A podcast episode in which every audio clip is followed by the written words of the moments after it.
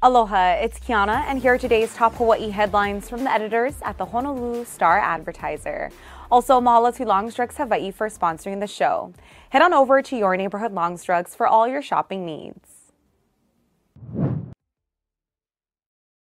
The Royal Canadian Mounted Police have arrested the second suspect in a deadly stabbing spree that left 10 people dead in the province of Saskatchewan.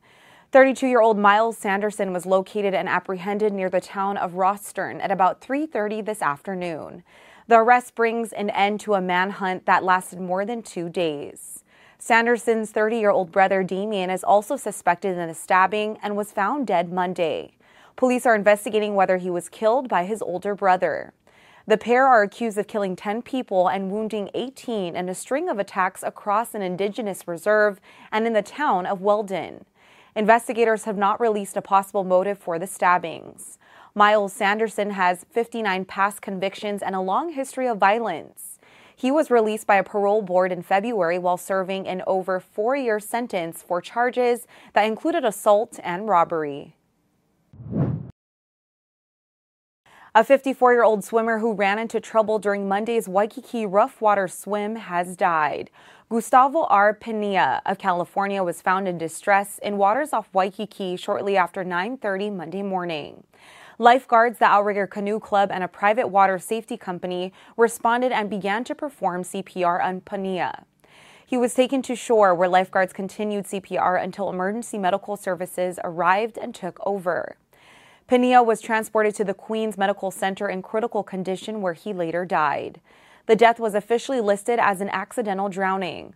The annual Waikiki Rough Water event made its return Monday for the first time following a two year COVID 19 hiatus. More than 700 swimmers participated in the 2.4 mile swim. Hawaii's reported COVID 19 numbers continue to decline this week. The Hawaii Department of Health today reported 11 new coronavirus related deaths and 1,215 new infections over the trailing week. Hawaii's COVID 19 death toll stands at 1,655, and health officials have recorded 340,729 cases since the start of the pandemic.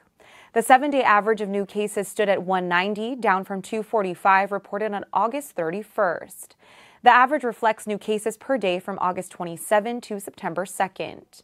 The actual daily average of new cases is estimated to be five to six times higher due to unreported home test results. The state's average positivity rate continued its downward trend, falling from 7.3% last week to 6.4% on September 5th. It was a sixth straight week of decline since July 27th.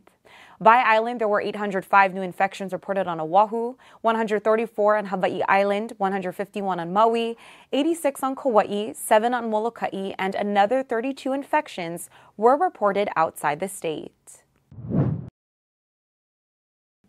Apple unveiled its latest iPhone and Apple Watch models today during a special event at its Apple Park campus in California. This year's iPhone lineup delivers better cameras, faster processors, longer battery life, and a new satellite emergency messaging feature while keeping pricing consistent with last year's models. The high end iPhone 14 Pro and Pro Max get a 48 megapixel rear camera and always on display, while the mid level iPhone 14 is joined by a Plus model with larger screen. Apple Watch Series 8 benefits from minor upgrades like temperature sensors that can help women track ovulation cycles and improve motion sensors for detecting car crashes. A new Apple Watch Ultra was introduced for active users in sports, a rugged titanium design with advanced features for hiking, scuba diving, and adventuring. Apple also announced a refreshed version of its popular AirPods Pro earbuds. Apple Watch models went up for a pre order today, while customers can place orders for iPhone 14 and AirPods on Friday. The party isn't over for Hawaii's Little League World Series champions. Tomorrow, a championship parade and celebration will honor the team who beat Curacao in South Williamsport, Pennsylvania last month. Honolulu Mayor Rick Blangiardi announced the planned festivities today, saying the Little Leaguers deserve something bigger and better than has ever been done before. The parade featuring seven marching bands starts at A'ala Park at noon and will wind its way through Chinatown and downtown before stopping at Honolulu Hale. There, Mayor Blangiardi and Honolulu City Council members will award a key to the city to coach and team manager Gerald Oda.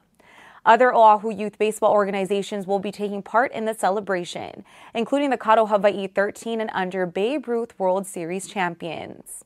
Attendees will have a chance to mingle with the Little League World Series champions while enjoying refreshments and free musical performances by Rebel Soldiers and Hiawatha.